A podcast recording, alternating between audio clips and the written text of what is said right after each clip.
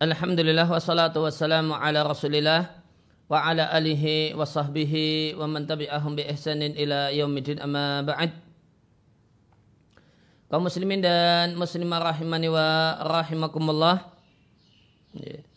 sebelum kita lanjutkan membaca dan mentalaah al-urjuzah al-mi'iyah fi dhikri hali ashrafil bariyah Saya ingin bacakan tambahan keterangan dan penjelasan untuk bait yang ke 43 berarti.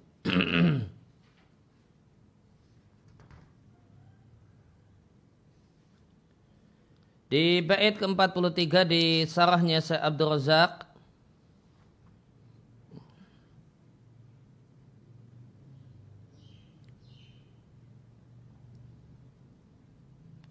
uh, kemarin kita baca kutipan perkataan Ibnu Katsir di Bidayah wan Nihayah. Ketika menjelaskan firman Allah la masjidun usisa ala taqwa min awali yaumin ahaqqu an taquma fihi fihi rijalu yuhibbuna ayat tatahhar wallahu yuhibbul mutahhirin. Maka yang dimaksudkan dengan masjid yang dibangun di atas asas takwa adalah Masjid Kuba Kata beliau kama takallamna fi takrir dzalika sebagaimana telah kami jelaskan hal tersebut fit tafsir di tafsirnya Ibnu Katsir.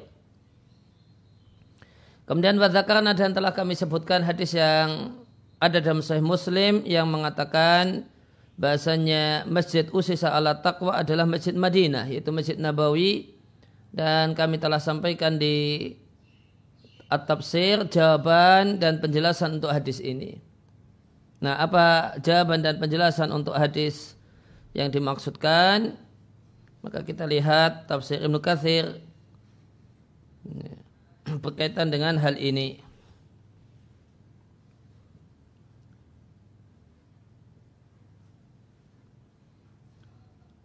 Ya, di tafsir Ibnu Katsir beliau katakan untuk ketika menjelaskan ayat la takum fihi abada Janganlah engkau sholat di masjid dirar abada sama sekali.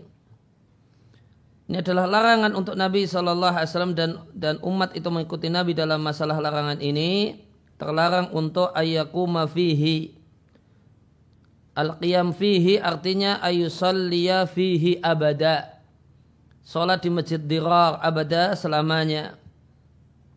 Thumma hassahu kemudian Allah memotivasi sang Nabi untuk mengerjakan sholat di Masjid Kuba, masjid yang Allah diusisa min awali yaumin, min awali yaumi bunyanihi, yang dibangun sejak awal pembangunannya di atas asas, asas takwa.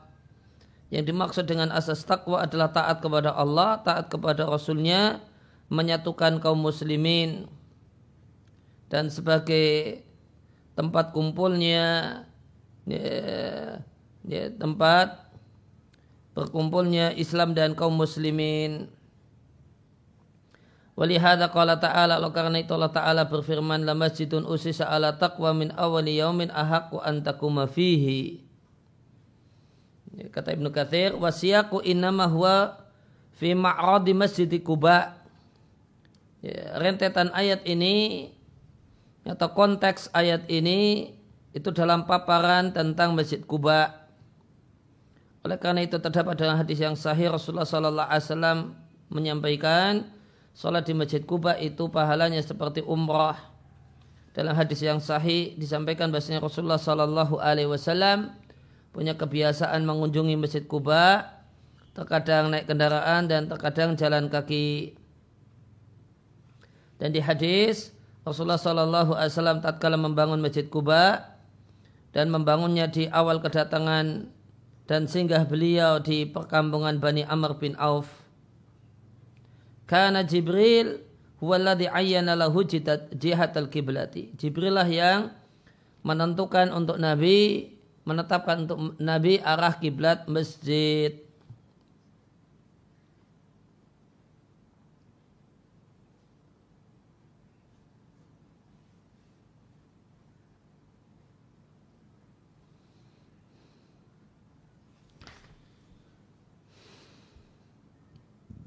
Nah, kemudian Ibnu Katsir mengatakan waqad saraha bi annahu masjidil Quba dan uh, jama'atun minas salaf sejumlah ulama salaf menegaskan bahasanya yang dimaksud dengan la masjidun la masjidun usisa ala taqwa adalah Masjid Kuba. Diatkan oleh Ali bin Abi Talha dari Ibnu Abbas, diatkan oleh Abdul Razak dari Ma'mar ya, Az-Zuhri dari Urwah ibn Zubair. Maka di antara yang menegaskan kalau itu Masjid Kuba di sini sampaikan Ibnu Abbas, Urwah bin Zubair,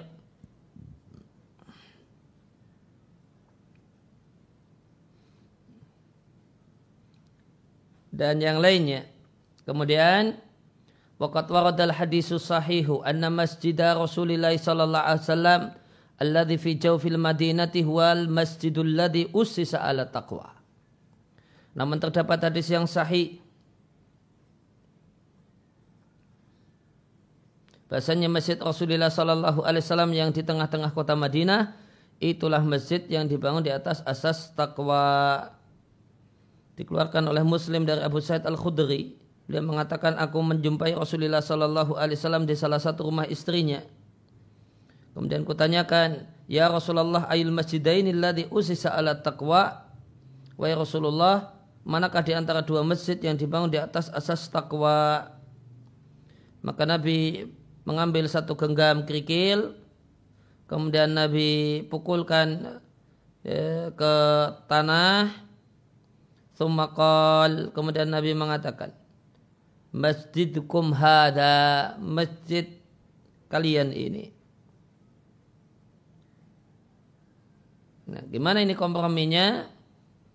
Ya, kata Ibnu Katsir wahada sahihun dan kandungan hadis ini pun benar.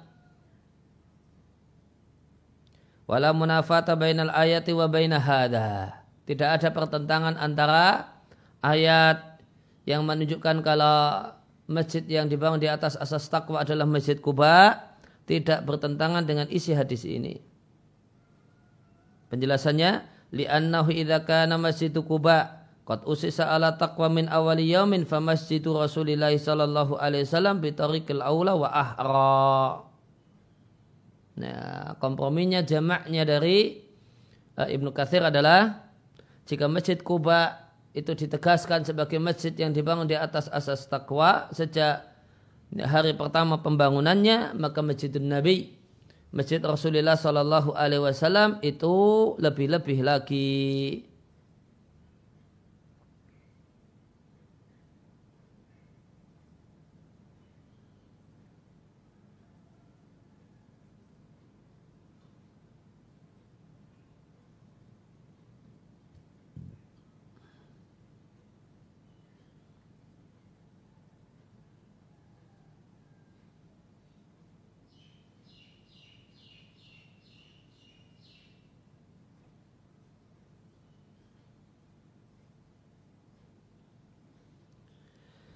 Ya, waqad qala bi anna masjidun Nabi sallallahu alaihi wasallam dan ya, masjid usisa ala taqwa yang di, di, di ayat itu maknanya adalah masjid Nabi itu menjadi pendapat sejumlah ulama salaf dan khalaf diriatkan itu adalah pendapat Umar bin Khattab dan anaknya Abdullah bin Umar bin Khattab Zaid bin Sabit Said bin Musayyib dan itu pendapat yang dipilih oleh Ibnu Jarir atau Bari.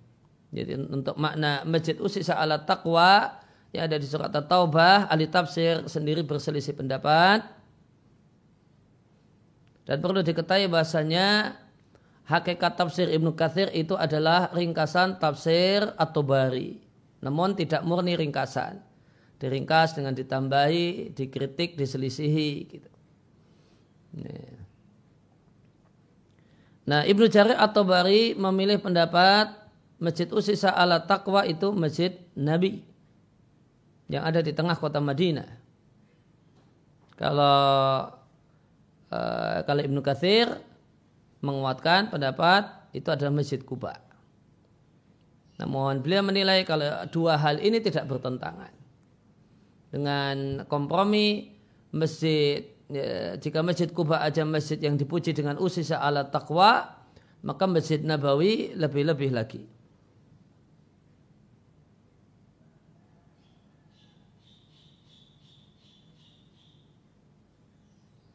Kemudian ketika menjelaskan la masjidun usisa ala taqwa min awali yaumin ahaku antakuma fihi masjid yang dibangun di atas asas takwa itu yang lebih layak untuk sebagai tempat sholat Ibnu Katsir mengatakan Dalilun ala istihbabi salati fil masajidil qadimatil muassasati min awali bina'iha ala ibadatillahi wahdahu la syarikalah.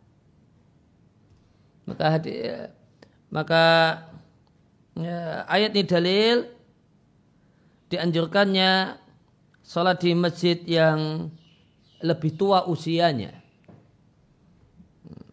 Yang masjid ya, asalkan masjid tersebut dibangun sejak awal pembangunannya di atas asas takwa yaitu ibadah kepada Allah semata dan tidak menyekutukannya.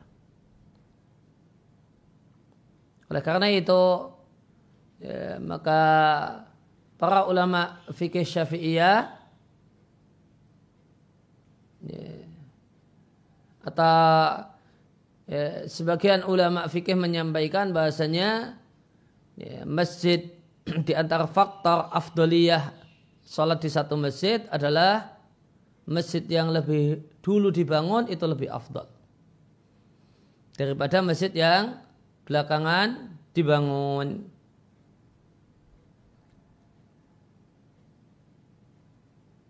Nah, ini kata Ibnu Katsir, dalilnya adalah ayat ini.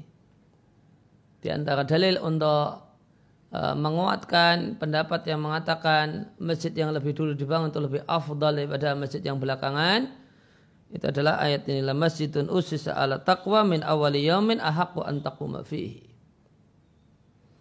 Kemudian walas di babi salati mal jama'ati as-salihin wal ibad al-amilin dan ayat ini dalil dianjurkannya salat bersama sejumlah orang-orang yang saleh ya, wal ibad dan para hamba yang ya, semangat untuk mengamalkan agama yang senantiasa berwudu secara sempurna dan membersihkan diri dari terkena kotoran.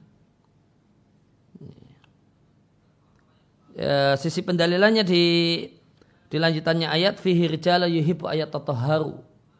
Karena di masjid tersebut, kenapa lebih utama sholat di masjid itu? Karena di masjid itu ada sejumlah orang-orang yang mereka orang-orang saleh yang suka bersuci.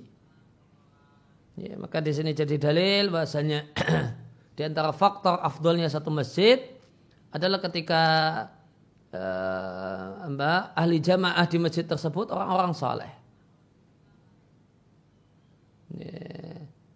Maka jika di satu masjid itu yang rutin jamaah di situ adalah orang-orang yang saleh, ini lebih afdol daripada masjid yang lain yang ya, yang biasa sholat jamaah di situ orang yang tidak tergolong orang-orang yang saleh.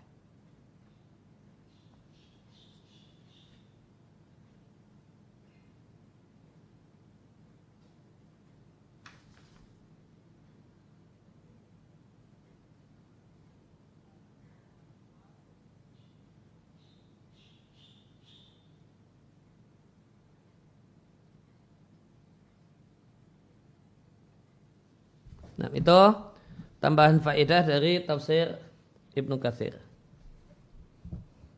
Kemudian kita lanjutkan di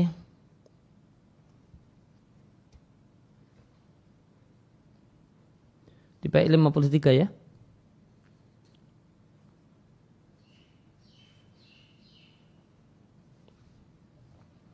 Di bait yang ke-53 qala an-nazimu rahimallahu taala Wa matat ibnatun nabiyil bari Uqayyatan qabla ruju'is safri Zawjatu Uthmana wa ursud tuhri Fatimatin ala aliyil qadri. Wa aslam al-abbasu ba'dal asri. Wa mata dan meninggallah putri sang nabi yang dia adalah al-bari manusia yang bertakwa meninggallah Ruqayyah sebelum kembalinya Nabi dari safar dan Ruqayyah adalah istri Uthman dan pengantin yang suci Dan di tahun inilah wa ursuturi pengantin suci Fatimah dengan Ali seorang yang Ali al-Qadri yang tinggi kedudukan dan kemuliaannya. Dan di tahun ini Aslam al-Abbasu eh, Al-Abbas paman Nabi masuk Islam ba'dal asri setelah jadi tawanan. Penjelasannya ya, meninggallah putri sang Nabi Al-Bari sallallahu wasallam alaihi dialah Ruqayyah radallahu anha Kebelah rujuk isafri sebelum pulang dari safar itu sebelum pulangnya tentara yang safar untuk perang ya, pulang ilal Madinah nanti ke Madinah. Dan Nabi Shallallahu Alaihi Wasallam lama tatkala intaha telah selesai pertempuran beliau tinggal di Al Arsah padang terbuka tempat pertempuran selama tiga hari. Catatan kaki Al Arsah kata Ibnu Hajar Al-Arsah bifatil muhmalatain ini di fathah dua huruf yang tidak bertitik seperti ain sama sotnya. Wasukuni ra dan ra-nya disukun bainahuma yang terletak di antara dua huruf yang tidak bertitik. Artinya adalah al-buqa'ah tempat al-wasi'atu yang luas tanpa ada bangunan mindarin berupa rumah dan yang lain.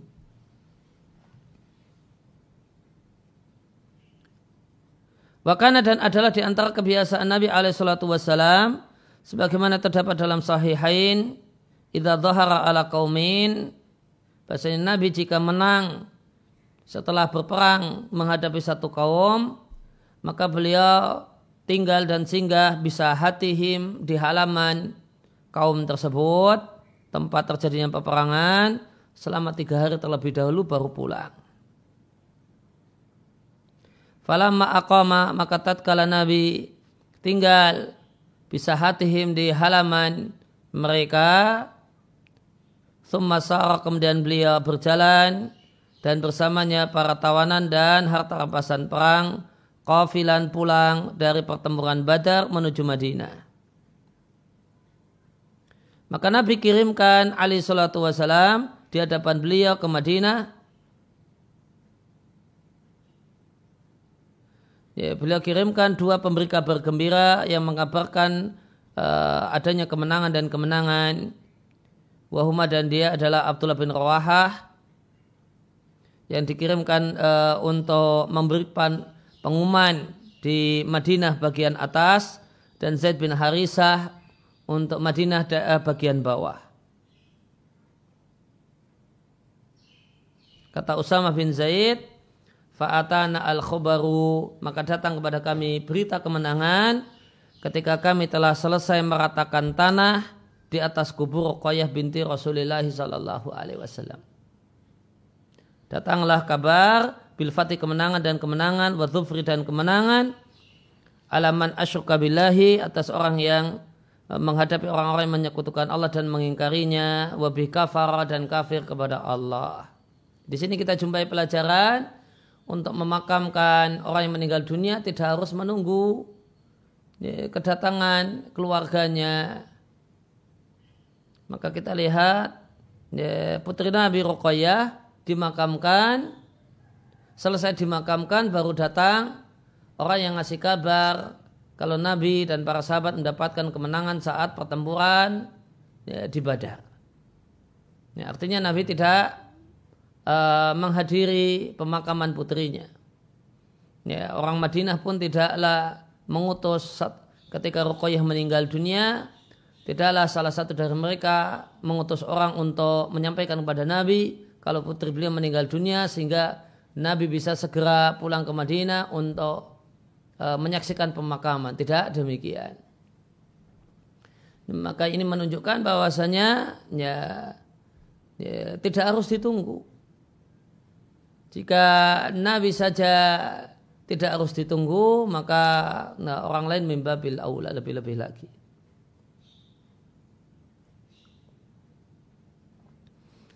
Uh, dan Ruqayyah itu adalah zaujatu Utsman, istri Utsman ibn Affan radhiallahu anhu. Dan Utsman itu tertahan indaha di sisi Ruqayyah di Madinah atas perintah Nabi yumariduha untuk merawat ya, Ruqayyah.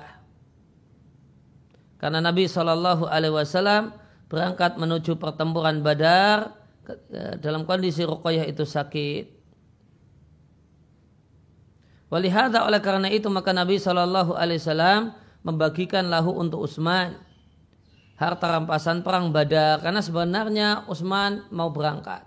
Namun dicegah oleh Nabi dilarang oleh Nabi.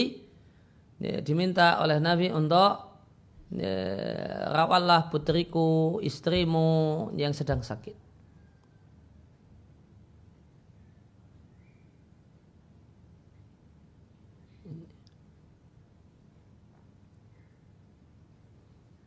Ya, maka di sini kita jumpai ya, jawaban untuk uh, celaan sebagian orang yang mencela ketidakikutan Utsman dalam perang Badar. Ya. Maka tidak ikutnya Utsman dalam perang Badar bukan satu hal yang tercela. Kenapa? Karena Utsman itu ya, tidak ikut perang Badar atas perintah ayah mertuanya dan sang Nabi yang mulia alaihissalatu wassalam dalam keadaan Utsman sebenarnya ingin ikut berangkat. Oleh karena itu statusnya dia berangkat perang Badar. Sehingga Nabi pun memberikan jatah harta rampasan perang kepada Utsman.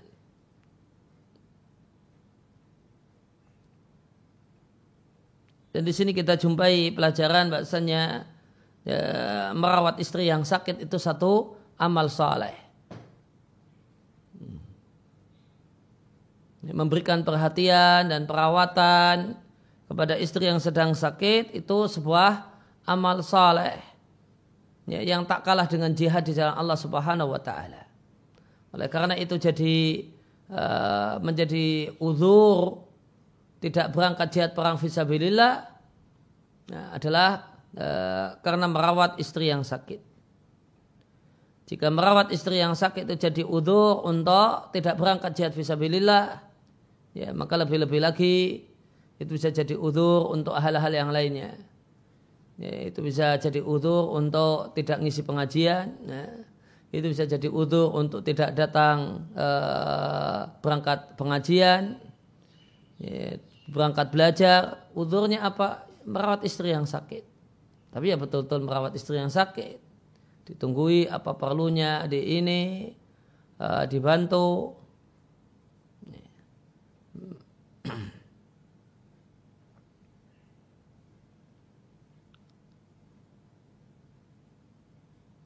Nah, sebagaimana demikian arahan Nabi Shallallahu Alaihi Wasallam kepada Uthman.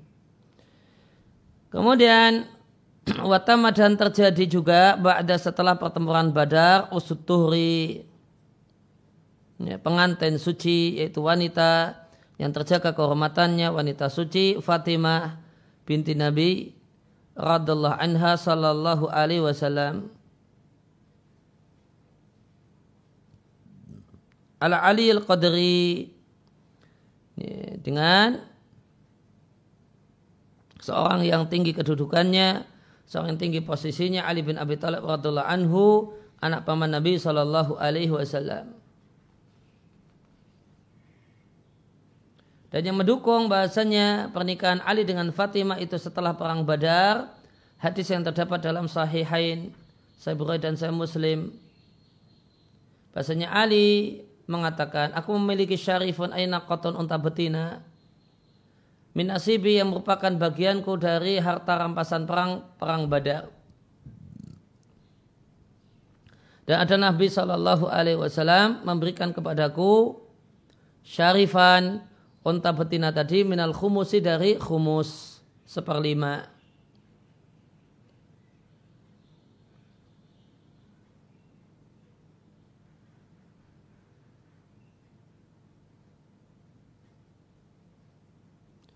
Ya, maka perlu diketahui harta rampasan perang.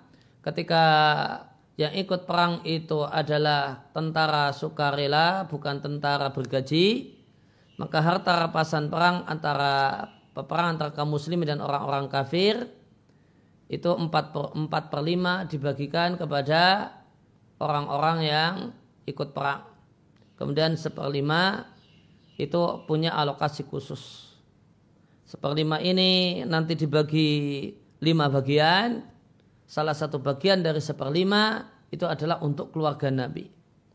Sebagai ya, ganti mereka tidak diberi ya, tidak diberi dan tidak mendapatkan zakat. Ya, maka mereka uh, mendapatkan bantuan finansial dari seperlima dari seperlima harta rampasan perang. Nah dari situ Nabi berikan kepada Ali seekor unta betina. Falamma aratu eh, an abtani bi Fatimah maka ketika aku ingin berkumpul dengan Fatimah binti Rasulullah sallallahu alaihi wasallam uh, wa'atu aku bikin janjian dengan seorang sawaran dari Bani Qainuqa Qainuqa itu kabilah Yahudi an yartahila ma'i supaya dia pergi bersamaku. Fana'ti bi idkhir kemudian kami akan membawa rumput idkhir. Aradtu an abi'ahu yang ingin kujual kepada para sawarin hasil penjualannya akan aku manfaatkan untuk biaya walimatul urs ila akhiril khabar dan seterusnya hadis.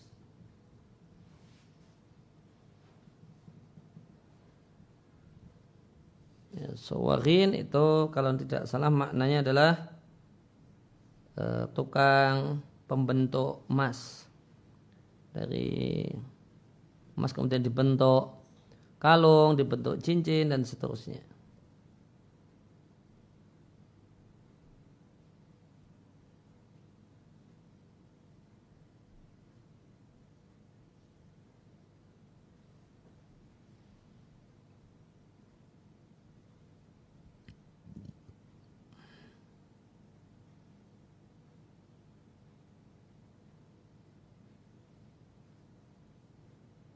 Iya. Ini orang yang pekerjaannya syiarah. Syiarah itu yang membuat huli, ya, gelang, kalung, dan seterusnya. Yang mereka untuk membuat perhiasan ini, mereka melakukan kegiatan membakar emas. Dan di antara alat untuk membuat perapian adalah rumput idkhir. Sehingga Ali mau jualan rumput idkhir dijual kepada para sawar ya, nanti hasil penjualannya uh, akan dipakai untuk walimatul urs dengan uh, Fatimah.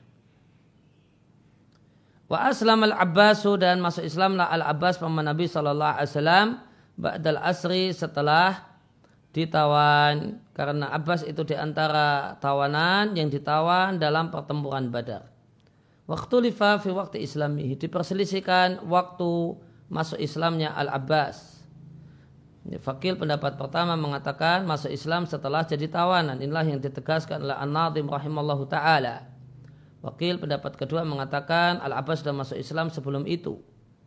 Wajah sehingga Abbas ini datang bersama tentara orang musyrik dalam uh, perang Badar ini mukrohan dengan status dipaksa karena dia dan dia posisinya adalah orang yang menyembunyikan keislamannya.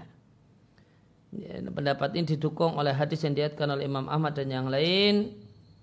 Anahu Al-Abbas mengatakan ini kuntu musliman qabla dalika.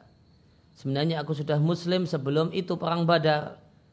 Wa inama hanyalah mereka memaksaku untuk ikut dalam pasukan perang Badar.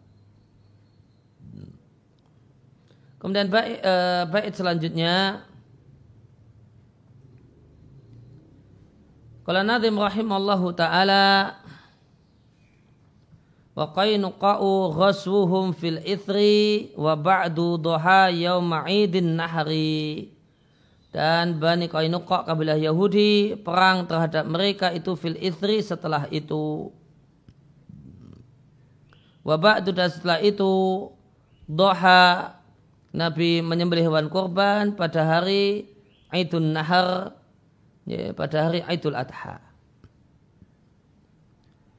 Penjelasannya Qainuqa yang dimaksud dengan Qainuqa adalah Bani Qainuqa dan dia adalah salah satu kabilah Yahudi dari tiga kabilah Yahudi yang ada di kota Madinah. Ya, ketika Nabi Shallallahu uh, Nabi Ali Shallallahu Wasallam hijrah ke Madinah, ada tiga kabilah Yahudi. Dan Nabi membuat perjanjian dengan mereka Ali Shallallahu Wasallam dan selesai sudah muahadah perjanjian antara Nabi dengan mereka dan dituliskan bidalika untuk perjanjian itu kitabun satu tulisan. Dan Bani Qainuqa adalah kabilah Yahudi yang pertama melanggar perjanjian Rasulullah sallallahu uh, Rasul alaihi salatu wasallam menyerang mereka setelah perang Badar di pertengahan bulan Syawal. Nabi alaihi salatu mengepung mereka selama 15 hari. Sejak pertengahan bulan Syawal sampai awal hilal Dzulqa'dah. Dan Allah Subhanahu wa taala masukkan dalam hati mereka ketakutan akhirnya mereka nazalu mereka menyerah kalah dan menerima putusan Nabi alaihi salatu.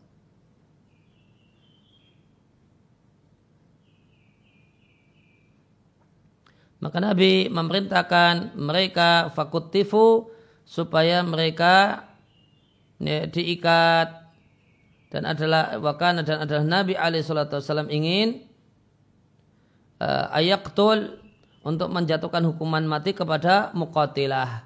Muqatilah itu laki-laki dewasa yang ikut terlibat dalam peperangan dan yang bisa yang bisa ya, yang ikut terlibat dalam peperangan. Akan tetapi Abdullah bin Ubay itu memberikan syafaat untuk mereka. Dan Abdullah bin Ubay adalah tokoh orang munafik yang menampakkan keislamannya. Yang pura-pura menampakkan keislaman Wa alaha ala Nabi sallallahu alaihi wasallam. Abdullah bin Ubay ini mendesak-desak Nabi. Ya, maka supaya jangan uh, menjatuhkan hukuman mati kepada mereka. Maka Nabi sallallahu alaihi wasallam memerintahkan agar Bani Qainuqa diusir, wa dan diusir dari kota Madinah.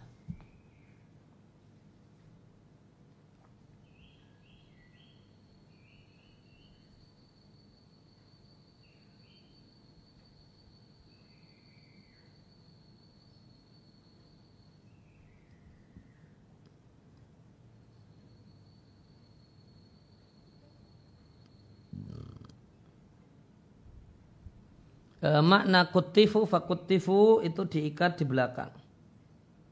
Satayadahi ilal khalfi ila khalfi katifaihi.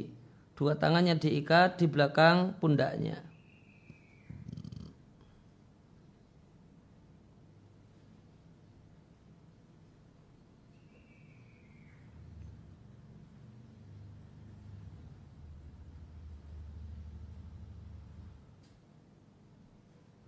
Diikat boleh jadi dengan tali atau yang lain.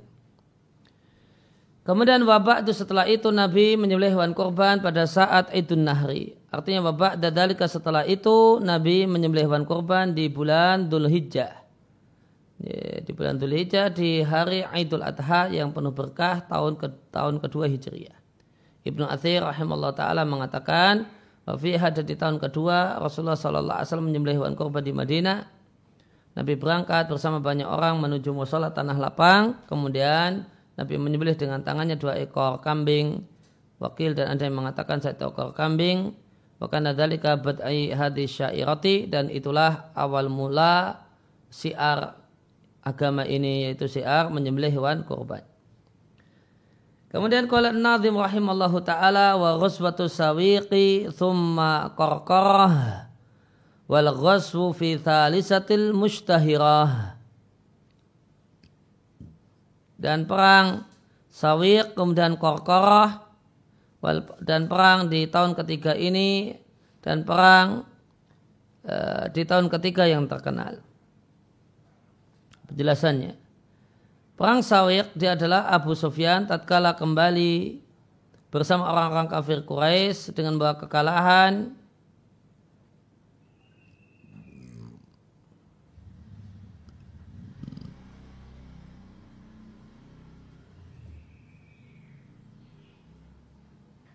yang mereka diberi kekalahan tersebut di perang Badar, Abu Sufyan bernadar untuk tidak membersihkan rambut kepalanya dengan air, tidak keramasan sampai dia balas dendam. Fatajahaza maka dia siapkan bersama dua orang, eh, 200 orang ahli penunggang kuda. Abu Sufyan datang ke Madinah dari arah Najd. Sehingga mereka mendatangi kota Madinah dari sisi arah timur kota Madinah maka mereka mendatangi mantiqah satu daerah yang fiha isinya orang-orang Yahudi. Yukalulaha daerah tersebut disebut dengan Uraid. Wadin ma'rufun biadal ismi ilal an. Satu lembah yang terkenal dengan nama seperti ini sampai saat ini di timur kota Madinah. Kemudian Abu Sufyan singgah di rumahnya Salam bin Mishkan, orang Yahudi.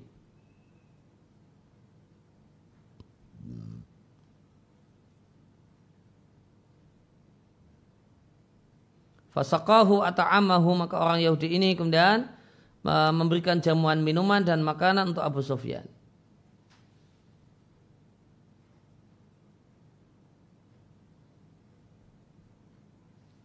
Wabatonalahu dan dia sembunyikan kepadanya min khubarin nasi berita uh, ya, dia sembunyikan berarti tidak dia sampaikan berita tentang banyak orang. Falamma asbah setelah pagi tiba, Abu Bak, uh, Abu Sufyan ini haroko membakar fi aswarin min nakhlin sejumlah pohon korma di kota Madinah dan dia tebangi, dia potongi. Ibsadan artinya dia membuat kerusakan watakhiban dan melakukan peng, uh, pengrusakan mimbabil intiqam dalam rangka balas dendam. Dan Abu Sufyan kemudian membunuh salah satu ansar wahalifan lahu dan uh, sekutu ansar. Summa farak kemudian Abu Sufyan lari hariban kabur.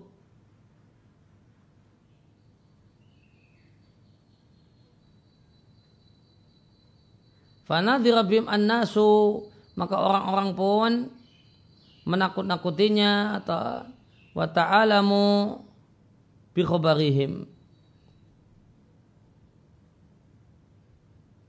dan mereka saling memberitahukan berita tentang Abu Sufyan dan rombongannya. Maka Rasul Shallallahu Alaihi Wasallam keluar untuk mengejar Abu Sufyan. Wastakhlafa dan Nabi uh, beliau angkat pengganti beliau di kota Madinah. Selama beliau meninggalkan kota Madinah beliau angkat Abu Lubabah.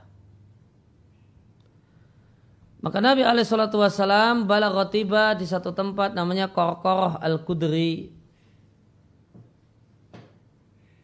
Tuman sorofa kemudian Nabi kembali ke Madinah, rojian kembali, waqad fatahu Abu Sufyan. Dan Nabi tidak menjumpai Abu Sufyan.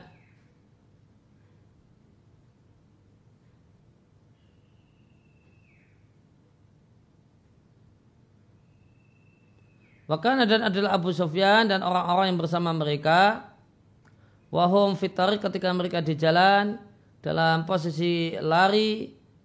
Mereka membuangi bekal-bekal makanan mereka. Alat tifiha yang di antara isi bekalnya adalah roti sawiq. Sawiq itu adalah al-qamah, gandum halus yang ditumbuk. Kemudian al-mumahas yang dibersihkan Kenapa dibuangi bekalnya untuk meringankan uh, meringankan beban supaya mereka bisa mampu untuk lari meninggalkan dan menjauhi Nabi Shallallahu Alaihi Wasallam dan para sahabatnya yang keluar mengejar mereka. Maka para sahabat Rasulullah Sallallahu Alaihi Wasallam menjumpai bekal makanan yang sangat banyak yang dilemparkan dan dibuang oleh orang-orang musyrik dalam rangka supaya mengurangi beban mereka yang mayoritasnya adalah sawiq. Oleh karena itu dinamailah perang ini dengan sebutan perang sawiq.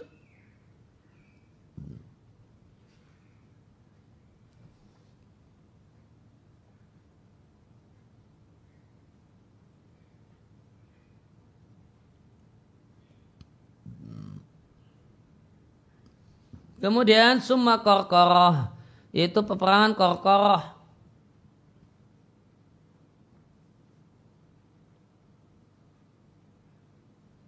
Wayadhar dan nampaknya di uh, an-nazim mengatofkan menyambungkan antara uh, korkoroh dengan ya, dengan sawiq litarayuri bainahuma karena adanya perbedaan di antara dua peperangan tersebut.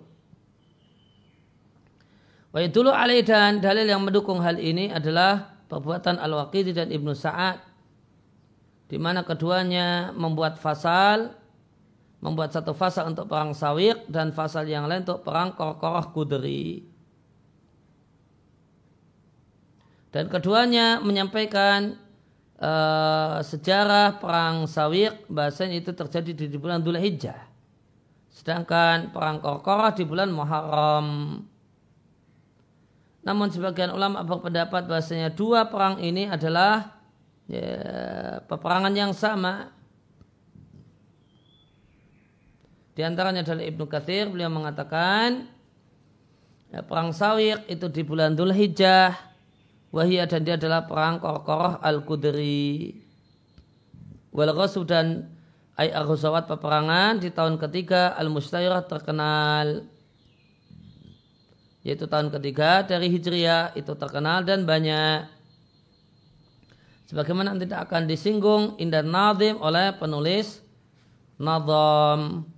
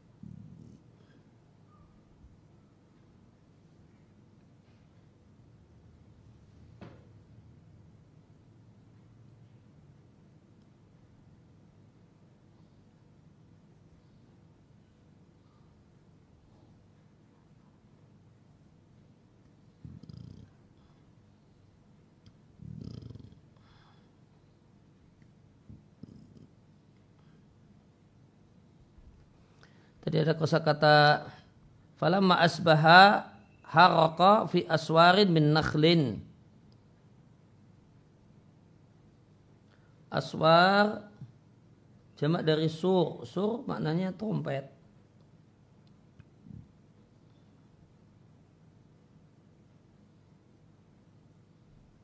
Ya, mungkin uh, ya, haraka fi aswarin itu membakar dan dia eh, dia membakarnya dengan menggunakan semacam trompet. Min nakhlin fil Madinah eh, aswarin min nakhlin. Berarti trompet min nakhlin dari pohon kurma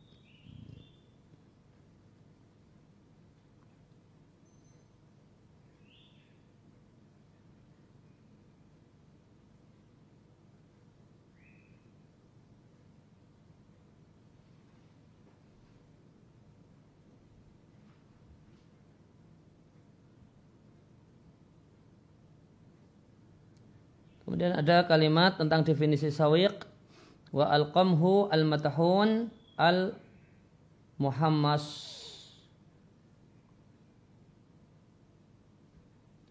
kata-kata Muhammad berarti dari kata-kata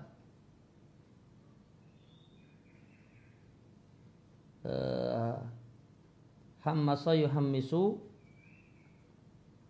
uh, maknanya kolahu digoreng atau dibakar hammasa syai' sawahu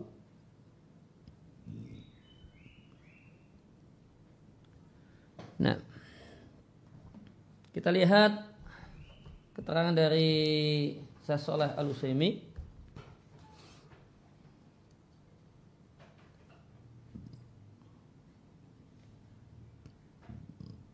Jadi kita mulai dari wafatnya Ruqayyah.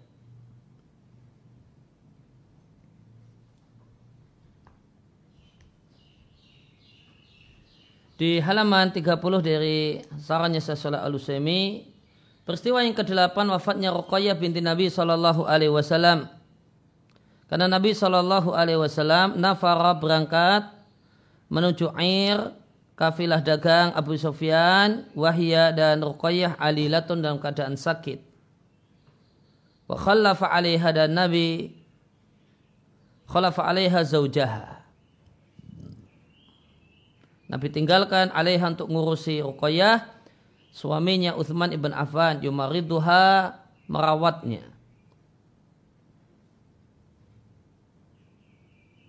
Dan tatkala datang berita gembira menangnya kaum muslimin menghadapi orang-orang musyrik, wadarola dan datang pemberi kabar gembira ke kota Madinah, orang-orang telah selesai memakamkan binti Nabi Shallallahu Alaihi Wasallam Ruqayyah.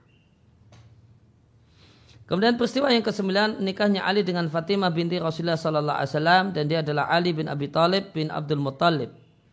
Dia adalah ibnu Ammi anak paman alias sepupu Nabi Sallallahu Alaihi Wasallam. Nabi nikahkan dengan putrinya Fatimah. Wakana dari keadaan kejadian itu nikahnya Ali dengan Fatimah setelah perang Badar menurut pendapat yang paling kuat dari dua pendapat dalam masalah ini.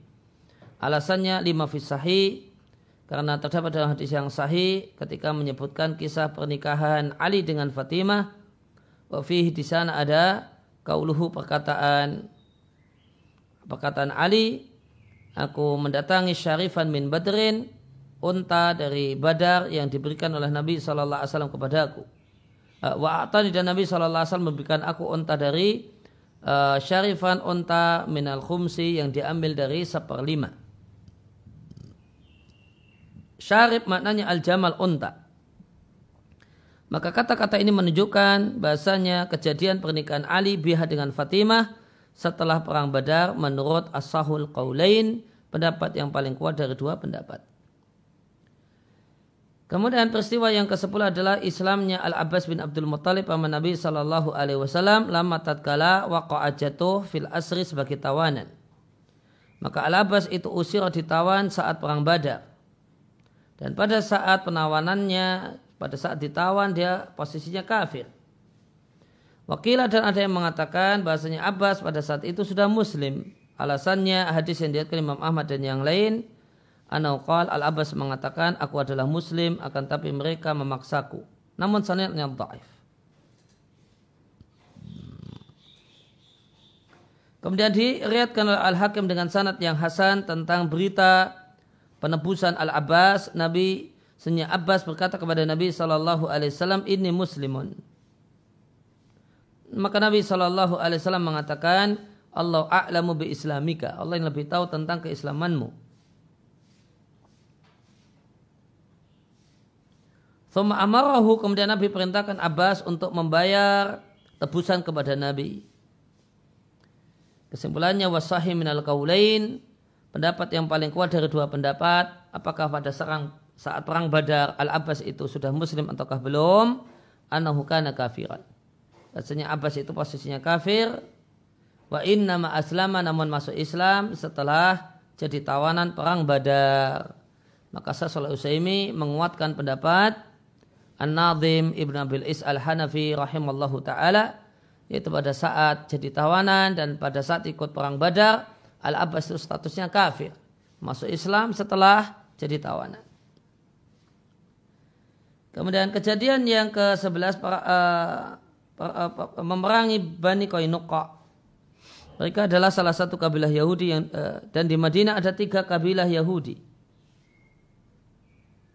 Jama'tuhum ku kumpulkan tiga nama kabilah Yahudi tersebut dalam satu bait.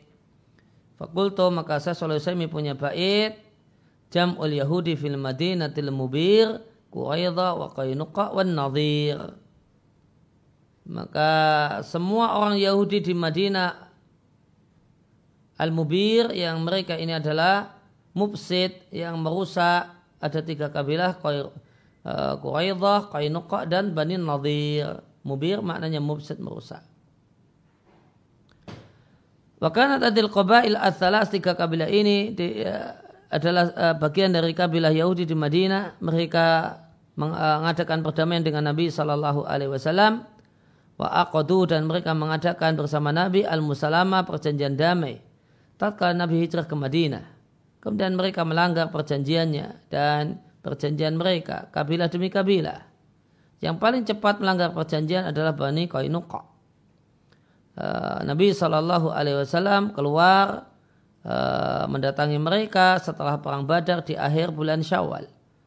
Nabi mengepung mereka sampai pertengahan Dhul. Akhirnya mereka menyerah kalah.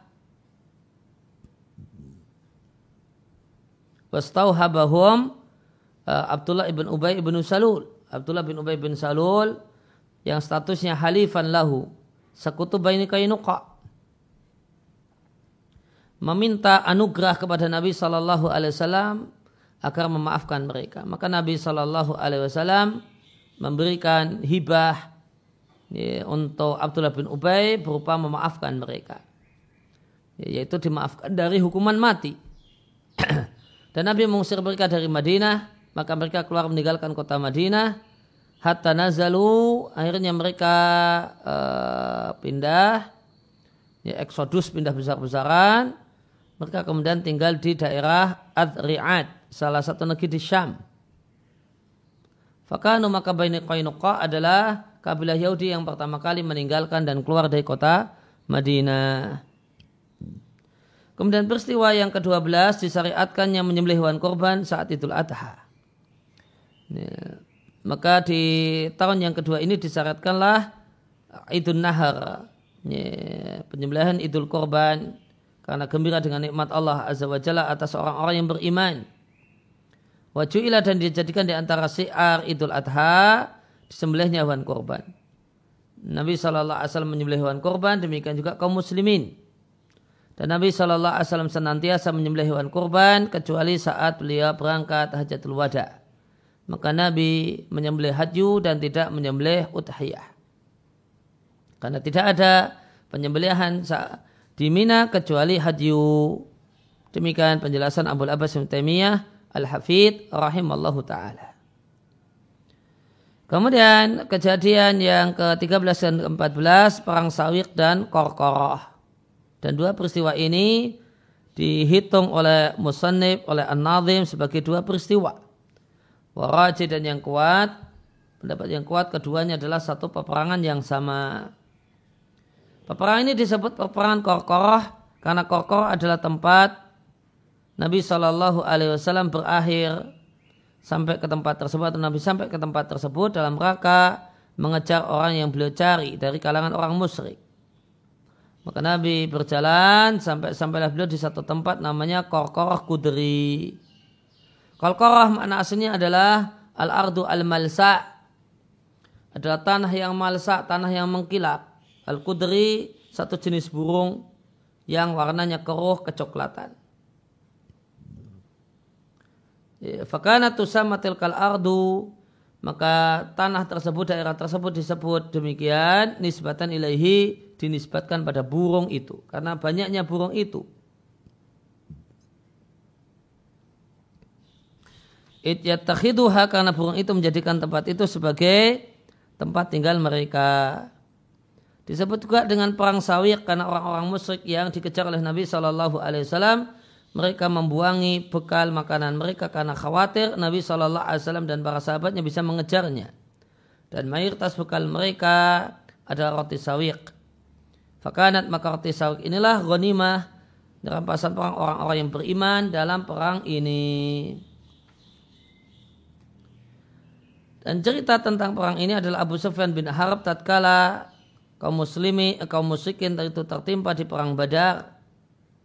Wakana wakana fata fi irin dan dia selamat bersama rombongan dagangnya. Dia bersumpah air tidak akan menyentuh rambut kepalanya, tidak akan berkeramas sampai ya, hatta nala minan Nabi sallallahu alaihi wasallam wa ashabihi. Sampai menyerang Nabi dan para sahabatnya. Maka berangkatlah Abu Sufyan dan singgahlah dia di rumahnya Salam ibn Mushkin dari Bani Nadir. Dia makan dan minum. Wabata dan bermalam di malam itu di rumahnya Salam bin Mushkim.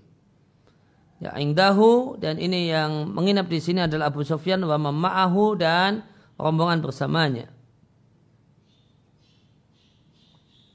Suma kemudian agharu ala na'am mereka menyerang binatang ternak kota Madinah dan membunuh satu orang ansor dan salah satu sekutu ansor.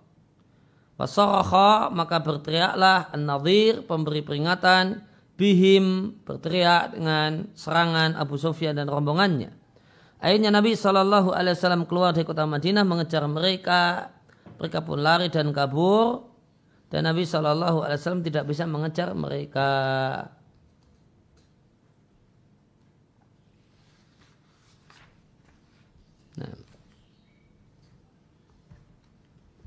Ini, kemudian kita lanjut uh, sampai pada bait yang ke-58. Qala Nadim rahimallahu taala fi Qatfana wa Bani Sulaimi wa Ummu Kulthuma ibnatul Karimi zawaja Uthman biha wa khassah thumma tazawaja an-nabiyyu Hafsah wa Zainaban thumma ghaza ila Uhudi fi syari fi syari Syawalin wal Hamra'il Asadi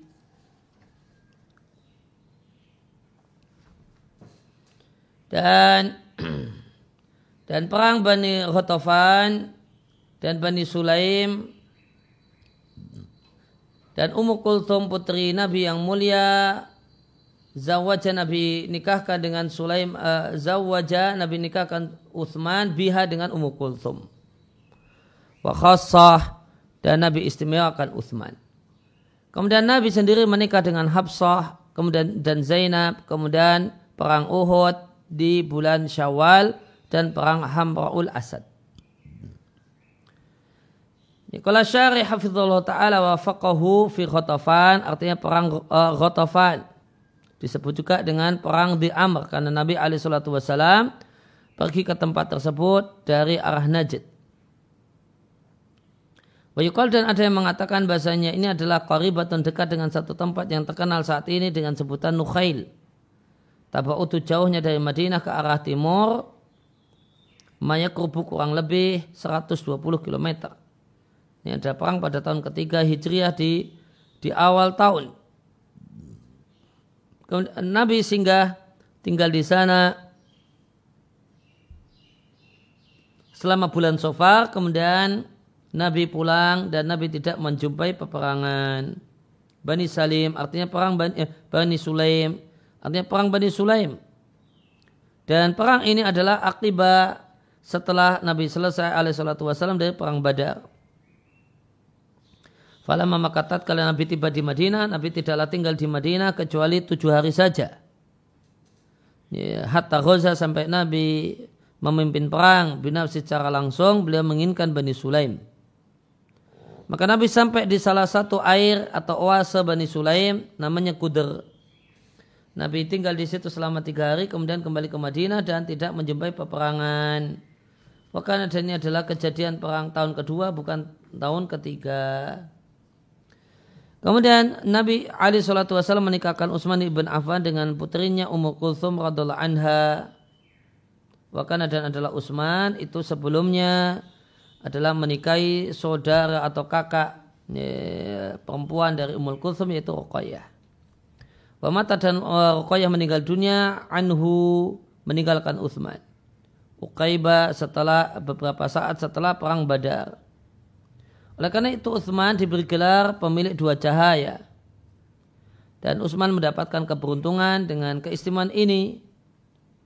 Satu keistimewaan yang tidaklah membersamai Utsman dalam keistimewaan ini satupun manusia dari semesta alam.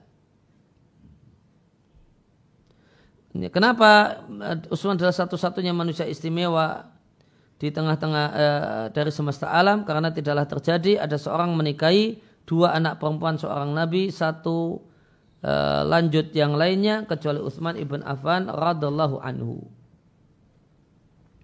Kemudian Nabi Sallallahu Alaihi Wasallam menikahi Hafsah binti Umar ibn Khattab ibnu Kathir di Al Fusul mengatakan kemudian Nabi menikah Hafsah bintu Umar bin Al-Khattab di tahun ketiga Hijriah. Diriatkan oleh Bukhari dari Abdullah bin Umar dia menceritakan bahasa Umar bin Khattab tatkala Hafsah bintu Umar menjanda setelah ditinggal mati Khunais ibn Hudhafa as-Sahmi.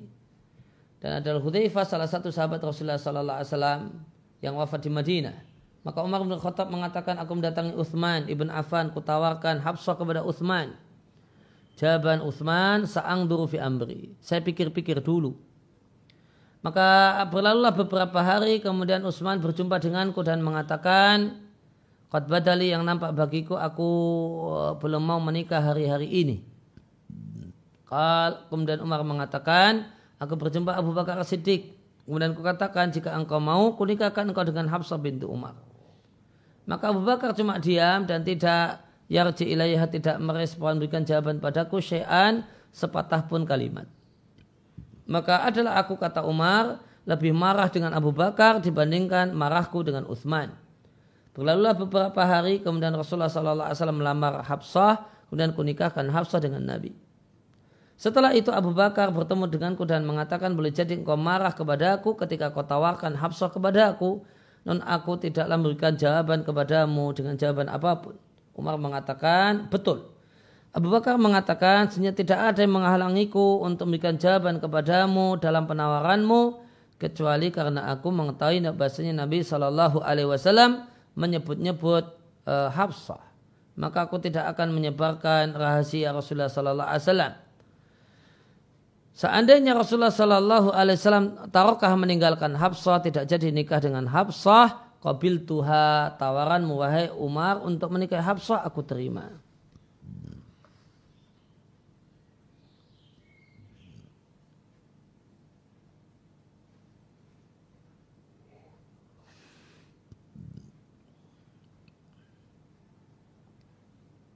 Nah, kemudian Zainab artinya Nabi alaihi wasallam menikah setelah Hafsah menikahi Zainab binti Khuzaimah al-Hilaliyah. Ibnu Ishaq mengatakan dan Rasulullah Shallallahu Alaihi Wasallam menikah setelah Hafsah menikahi Zainab anak perempuan Huzaimah al-Hilaliyah gelarnya Umul Masakin Wakana dan adalah Zainab ini sebelumnya adalah istri dari Al Husain bin Haris atau istri saudaranya Al Husain yaitu At-Tufail ibn Haris bin Abdul Muttalib bin Abdul Manaf. Dan perlu diketahui bahasanya Zainab ini meninggal dunia di Madinah. Dan Zainab ini adalah istri Nabi yang pertama kali wafat setelah Khadijah tentunya. Dan Nabi tidak mendapatkan anak darinya. Thumma ila Uhudin fi syari. Kemudian perang Uhud di bulan syawal. Yaitu tahun ketiga Hijriah. Dan dia adalah pertempuran yang besar yang Rasulullah dan Allah Subhanahu wa taala berikan ujian di peperangan ini pada hamba-hambanya yang beriman dan Allah menguji mereka.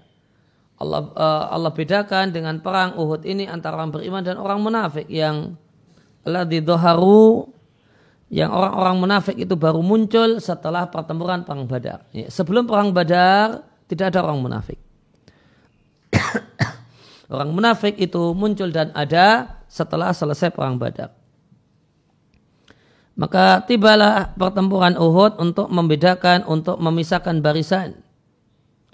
Gugur sebagai syahid dalam perang Uhud ini di antara kaum muslimin kurang lebih ada 70 orang.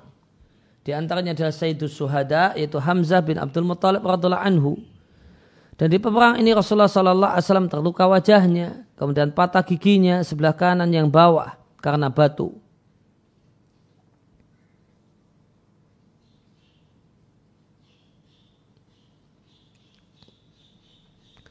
Kemudian baidah uh, apa helm baju besi yang ada pada kepala Nabi hasyamat uh, menghancurkan atau menggigit.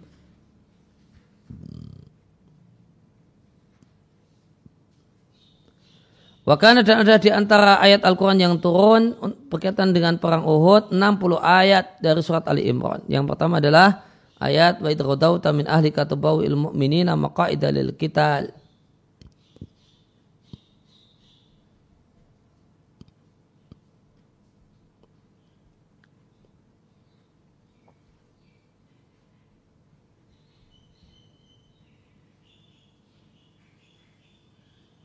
Ya, hasyama maknanya kasar, mematahkan.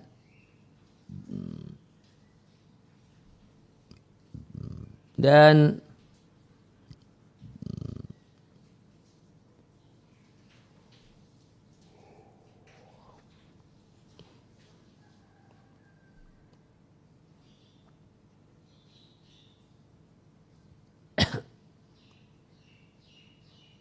Dan baidah uh, uh, apa helm baju besi itu uh, mematahkan dan melukai kepala Nabi Sallallahu Alaihi Wasallam.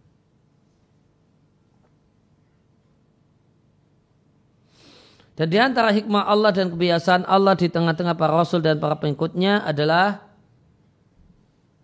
memutar, ya, mem, memberikan putaran daud maratan satu ketika yaitu diberi kemenangan widalu alihim dan diberi kekalahan ukhadi ketika yang lainnya.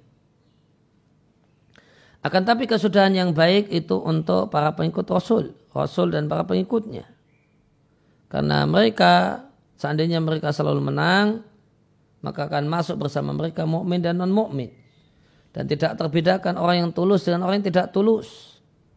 Seandainya mereka diberi kemenangan dan iman selalu, maka tidak akan terwujudlah maksud dari diutusnya sang nabi dan kerasulan.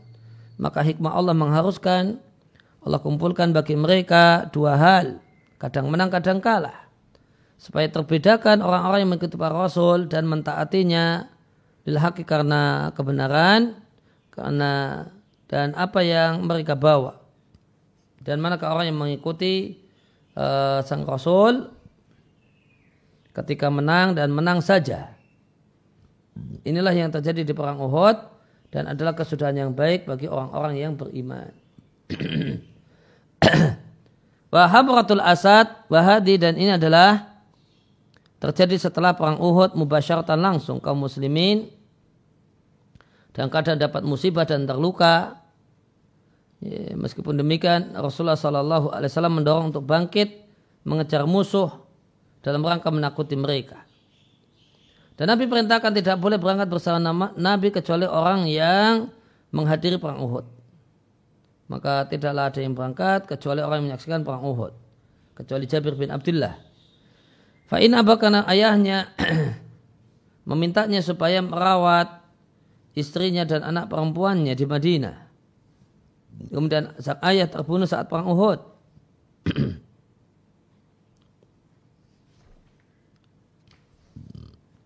Fastadana maka dia minta izin pada Rasulullah Sallallahu Alaihi Wasallam tidak ikut berangkat ke Hamratul Asad dan Nabi pun mengizinkannya.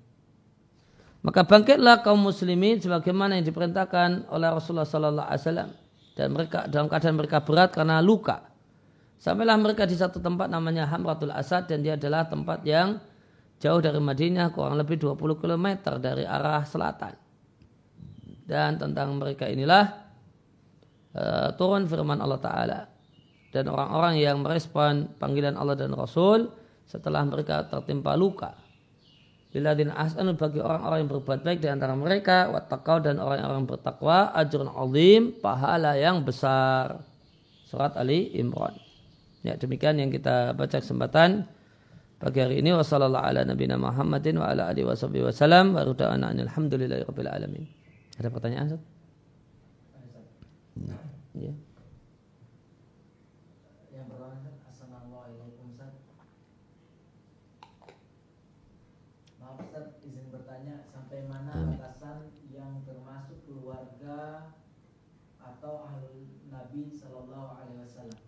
Ya, keluarga Nabi adalah uh, bukan hanya keturunan Nabi, namun keturunan Nabi, kemudian para istri Nabi, serta, serta Bani Hashim.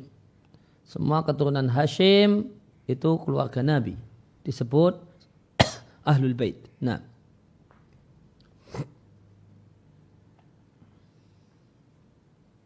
Kemudian yang berikutnya uh, Amin. Adakah keutamaan khusus dari sahabat Utsman radhiyallahu anhu yang mendapatkan gelar pemilik dua cahaya atau menikah dua putri Nabi sallallahu alaihi wasallam. Keutamaan khusus Utsman banyak uh, dijanjikan masuk surga, kemudian sebutan Dunurain pemilik dua cahaya. Ya, disebut sebagai uh, orang yang sangat pemalu sampai-sampai malaikat pun malu padanya. Ya. Dan itu di antara keutamaan Utsman. Nah. Demikian subhanaka Allahumma wa bihamdika asyhadu an la ilaha illa anta astaghfiruka wa atubu ilaik.